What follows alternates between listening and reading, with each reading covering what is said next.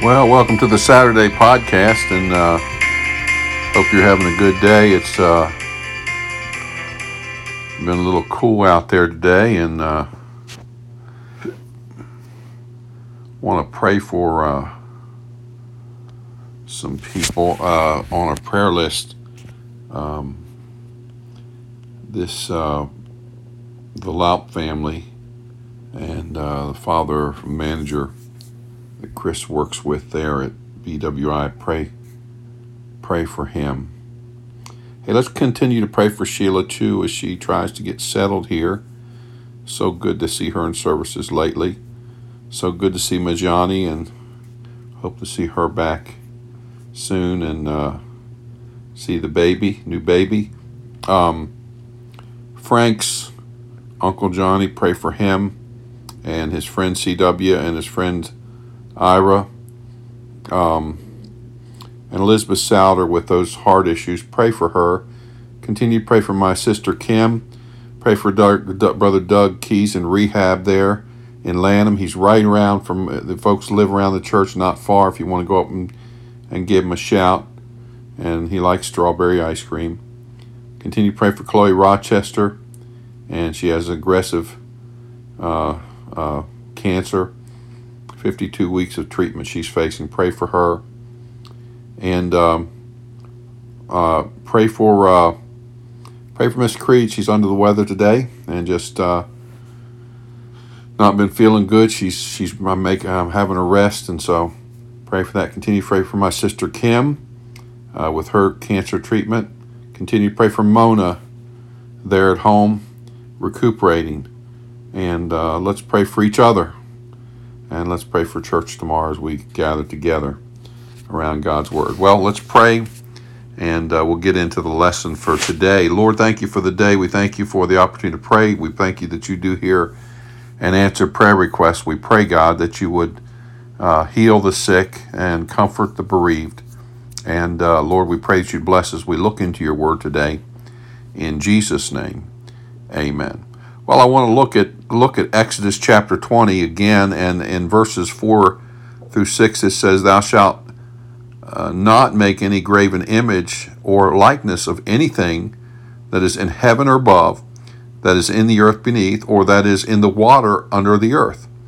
Thou shalt not bow down thyself to them, nor serve them.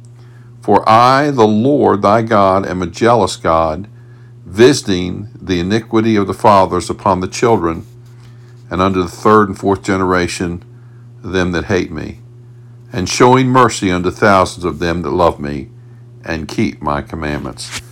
Now, there's a lot in these three verses, and I want to concentrate on a few things. In the first two verse commandments, they're closely related, related because we learn first who God is, and then we learn how to worship Him. Uh, and and uh, the second commandments, the second commandment prohibits. He says, he says, he says, thou shalt not bow down. down. It prohibits. God says, don't make an image of me. Don't make an image of me or or worship a God, anything, something else, or someone else makes. Now we have a tendency. Our human humanity has a tendency to make rep- representations of God, and they're more important than what God, more important than other things, and that that distorts and and degrades God's. So he pro- it prohibits. Again, this this commandment protects the Lord thy God. He says, uh, you know, the Lord is a jealous God. He's a jealous God. God is jealous because he has a special relationship with us and he wants to continue that special relationship with us and he will have no rivals no competition. And let, let me t- tell you something. It prohibits it protects and it also projects incorrect worship causes misery upon our offspring. Look at verse 5 it says, God visiting the iniquity of the fathers upon the children unto the third and fourth generation. Let me tell you something. You can't you cannot distort your worship to God or Christianity before the eyes of your children and expect your children, the grandchildren, the children, the, the, the, the on down the line. Uh, how many how many how many generations before nobody in your family goes to church? How many generations before nobody somebody in your family goes to the Jehovah's Witness or the Mormons? You say, "Well, preacher, uh, yeah, it happens more than you know." Proper worship will bring mercy. Mercy and we meet God, not graven images. Let me let me just say something. Let me just say something here. When I think of this graven image, anything, I don't care if it's a vacation home, or I don't care if it's a boat, or I don't care if it's a house, or I don't care if it's a job, don't care if it's another person. And by the way, by the way, stop lifting up preachers.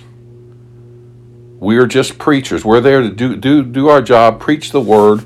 We're no better than you we just we do and praise the Lord. If if we if we are blessing you, praise the Lord, and and you do what God leads you to do as far as as respecting the position and so forth. But we're not we're not we're just preachers. by the way, Judgment Day, Judgment Seat of Christ, there's going to be a lot of people uh, that that outshine preachers. I suspect. I suspect. But let, let, back to what I was saying. Don't don't put things above, above God. Anything you put in the place of God and what God wants in your life is a graven image. We need to ask God to help us to worship Him correctly. Not for our sake only, but for those that come after us. Amen. Amen. Well, if you know the Lord Jesus Christ as your personal Savior, amen. But if you don't, the Bible says we're all sinners, for all have sinned and come short of the glory of God. Romans 3.23. Romans 5.12 says, Wherefore is by one man sin entered the world, and death by sin, and so death passed upon all men, for that all have sinned. It means we're all sinners. We're all sinners. We can't help it. We're born that way. Number two, we're all condemned. Romans 6.23, the wages of sin is death. That word death means death in hell. You say, Preacher, how, how do you know that? That, that everybody dies. Uh, Revelation 20, verse 14, and death and hell were cast in the lake of fire. This is the second death. If there's a second, there has to be a first. So not only are we sinners, but we're condemned. But number three, Romans 5, 8 says, But God commendeth his love toward us in that while we were yet sinners, Christ died for us. Christ died on the cross. He was buried. He rose again the third day. Now, the Bible says in Romans 6, 23, last part, the wages of sin is death, but the gift, the gift, something you can do nothing for, of God is eternal life through Jesus Christ our Lord. I'm a sinner. I'm condemned.